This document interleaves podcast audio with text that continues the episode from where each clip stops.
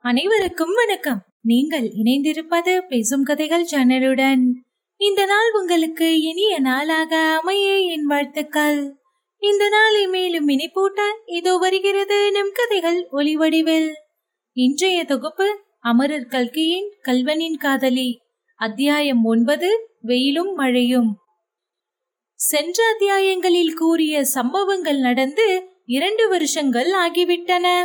அபிராமி இப்போது இன்னும் ஒரு நாலு விரற்கடை உயரமாகி இருக்கிறாள். அத்துடன் நெற்றியிலே ஒரு வடு வண்டி குடை சாய்ந்த ஞாபகார்த்தமாக லேசாய் தெரிகின்றது.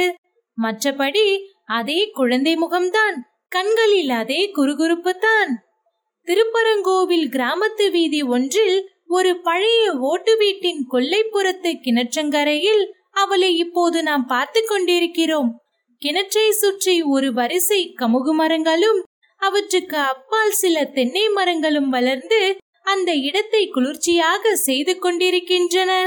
சூரிய கிரணம் ஒவ்வொன்றும் அங்கங்கே எட்டி பார்க்கின்றன.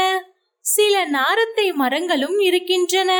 செழித்து வளர்ந்த ஒரு பம்பலிமாஸ் மரத்தில் பெரிய பெரிய பம்பலிமாஸ் பழங்கள் தொங்குகின்றன.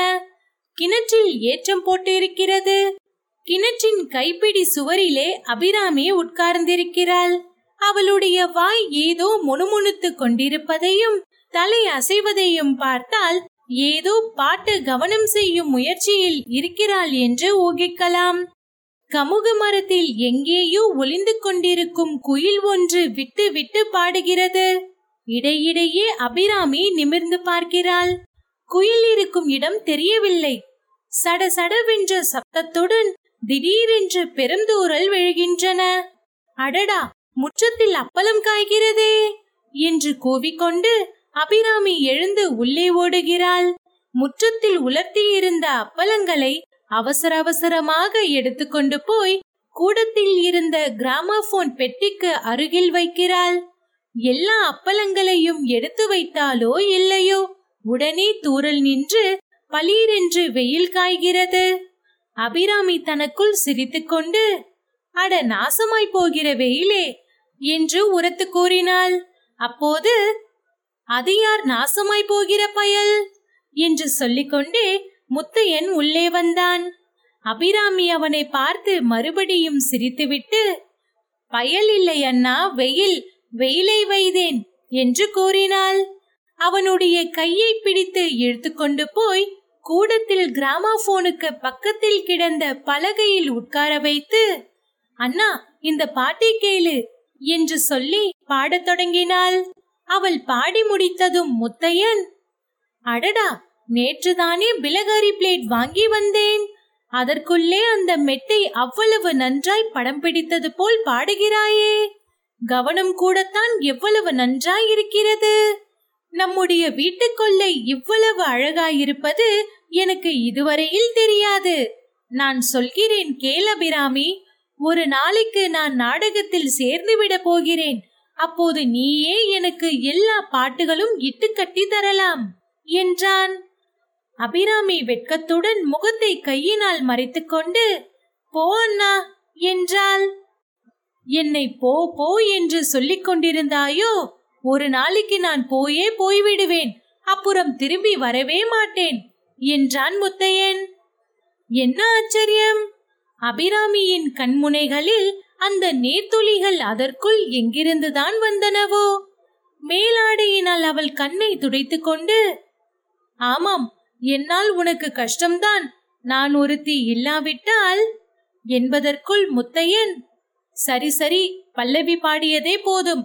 அனுப்பல்லவி சரணம் எல்லாம் இப்போது வேண்டாம் என்று கூறிவிட்டு எழுந்தான். பிறகு வேலை தலைக்கு மேல் கிடக்கிறது. சீக்கிரம் போக வேண்டும். சமையல் ஆகிவிட்டதா? அல்லது பாட்டு இட்டுக்கட்டிக் கொண்டே உட்கார்ந்து விட்டாயா? என்று கேட்டான்.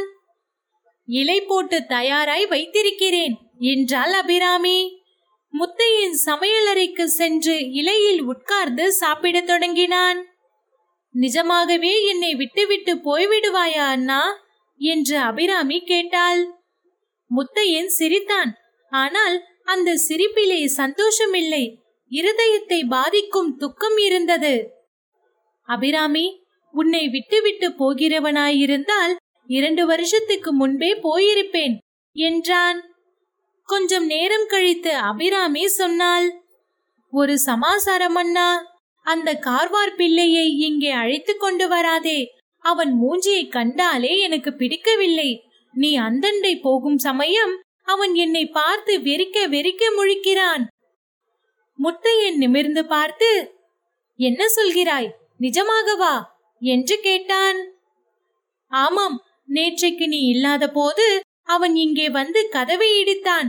நான் ஜன்னல் வழியாக பார்த்து அண்ணன் இல்லை என்றேன். அண்ணன் இல்லாவிட்டால் கதவை திறக்க கூடாதா என்று சொல்லிவிட்டு போனான். அவனுடைய நடவடிக்கை ஒன்றும் எனக்கு கட்டோடு பிடிக்கவில்லை.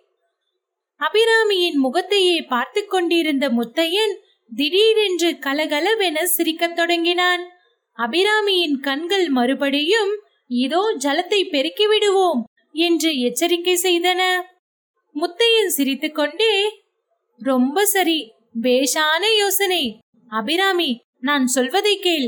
அந்த கார்வார் பிள்ளை அப்படியா பண்ணுகிறான்? பேசாமல் இரு. அவனுக்கு உன்னை கட்டி கொடுத்து விடுகிறேன்.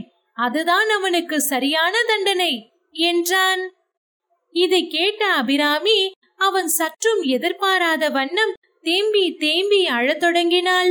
முத்தையனுக்கோ கோபம் அசாத்தியமாய் வந்தது. சீ வர வர நீ மக அழுமூஞ்சியாய் போய்விட்டாய். என்ன சொன்னாலும் அழுகைதானா? நான் தொலைந்து போகிறேன் என்று சொல்லிவிட்டு பாதி சாப்பாடு அப்படியே இலையில் இருக்க எழுந்து போனான்.